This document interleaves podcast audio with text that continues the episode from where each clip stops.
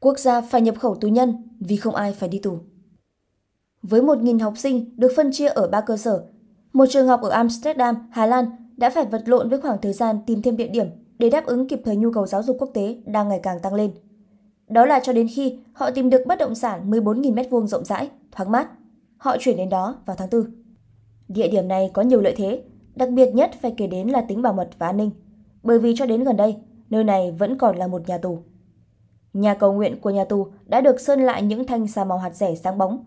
Mái vòng gương ở trung tâm của tòa nhà là một nơi lý tưởng để quan sát bốn hành lang xung quanh. Đây là một trong những tòa nhà trong nhà tù ở Hà Lan được tái sử dụng, thường là theo những cách có ích cho xã hội. Chỉ cách đó 20 km, ở Haarlem, nhà tù De Koopel cũ đã được chuyển đổi thành một địa điểm đa năng, vừa là chỗ ở cho sinh viên, vừa là nhà ở xã hội. Vừa hay có thể giải quyết tình trạng thiếu thốn cả hai loại này trên toàn quốc. Woven Plan của Utrecht đã tạo ra một bãi biển thành phố bên trong những bức tường dốc của sân tập thể dục, trong khi Bijlmerbushus của Amsterdam đã trở thành nơi tạm trú và tạo việc làm cho một số người xin tị nạn. Họ biến 15 phòng giam thành một phòng tắm hammam của người Syria. Khi Anh bắt tay vào xây dựng nhà tù lớn nhất trong hơn một thế kỷ, với số lượng tù nhân tăng gần gấp đôi trong 30 năm qua, số cư dân nhà tù ở Hà Lan đang đi theo chiều hướng ngược lại. Ngày nay, tỷ lệ ngồi tù trên đầu người ở Hà Lan bằng một nửa của Anh. Có ít người tái phạm hơn nhiều và số tội phạm liên tục giảm. Đôi khi, Hà Lan thậm chí phải nhập khẩu tù nhân từ nước ngoài để lấp đầy các phòng giam trống và giữ cho một số nhà tù mở cửa. Giúp tù nhân tái hòa nhập cộng đồng Trong khi chính phủ Anh đưa ra nhiều bản án trung thân nhất ở châu Âu, người Hà Lan nhận thấy lợi ích của cách tiếp cận ít mang tính trừng phạt hơn. Trung bình chỉ có khoảng 30 người thụ án trung thân ở quốc gia này. Từng quay cuồng với sự chiếm đóng của Đức Quốc xã trong chiến tranh thế giới thứ hai, Hà Lan có ý thức mạnh mẽ về sự nguy hiểm của một nhà nước hống hách và nỗi kinh hoàng của việc cầm tù. Giáo sư tội phạm học tại Đại học Portsmouth tên Francis Price giải thích.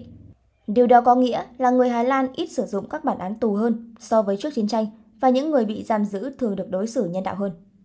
Price nói, ở Anh, cứng rắn với tội phạm được coi là một giải pháp chống lại mối đe dọa gây mất trật tự. Trong khi ở Hà Lan, tội phạm là một điều mà cả hệ thống cần giải quyết. Người ta đầu tư vào các chương trình can thiệp cho thanh thiếu niên, gắn thẻ điện tử và chăm sóc tại nơi cư trú cho những người phạm tội nghiện ngập và có vấn đề về sức khỏe tâm thần. Những hành động này đã thúc đẩy quá trình phục hồi chức năng và giảm thiểu thời gian ngồi tù của các phạm nhân. Price cũng giải thích, ở Hà Lan, nhìn chung thì các nhà tù được bảo trì tốt hơn, nhân viên có thái độ tốt, nơi ở rộng rãi và nhiều nơi khá tươm tất. Các nghiên cứu đã chỉ ra rằng đây là tất cả yếu tố giúp người phạm tội có khả năng cao hơn để tái hòa nhập thành công vào xã hội. Phương pháp hết thời Tỷ lệ nghèo đói thấp, an ninh xã hội cao và một nền văn hóa tương đối phi vật chất đóng vai trò không nhỏ trong việc giảm tội phạm, bởi người Hà Lan thường coi trọng đức tính không phô trương về sự giàu có và sống đơn giản. Riverino Richters là một nhạc sĩ, tác giả và doanh nhân của doanh nghiệp xã hội có trụ sở tại Amsterdam.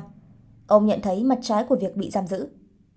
Mồ côi cha và từng muốn được hòa nhập với những cậu trai trẻ khác, ông đã từng bị cuốn vào việc buôn bán ma túy và trộm cắp rồi thụ án tù đầu tiên ở tuổi 13.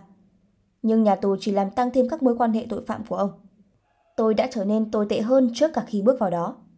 Richters nhấn mạnh, nhốt ai đó không phải là cách giải quyết vấn đề. Đôi khi, nó chỉ khiến một người xấu càng trở nên xấu hơn, bởi đối với một vài người, phạm tội là phương sách cuối cùng của họ, hoặc khi họ không còn cách nào khác để kiếm sống. Thay vào đó, tổ chức Criminal Minded của Richters, tổ chức cố vấn cho các tù nhân hiện tại và cựu tù nhân tiếp cận các kỹ năng và mạng lưới mà họ cần để xây dựng lại cuộc sống. Điển hình của các phương pháp tiếp cận được cá nhân hóa hơn hiện đang được thử nghiệm. Tổ chức này tập trung vào sức mạnh, tài năng và khả năng của những người phạm tội và những gì cần được chữa lành để họ có những bước tiến tích cực. Price tin rằng mô hình công lý dựa trên nhà tù có thể đã hết thời.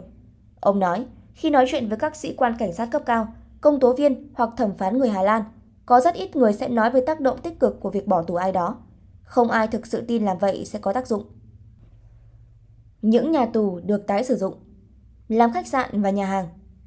Tại thành phố Roermond, các tòa nhà hiện do khách sạn Headrest House và nhà hàng Demens từng được xếp hạng sao Michelin của khách sạn này sở hữu.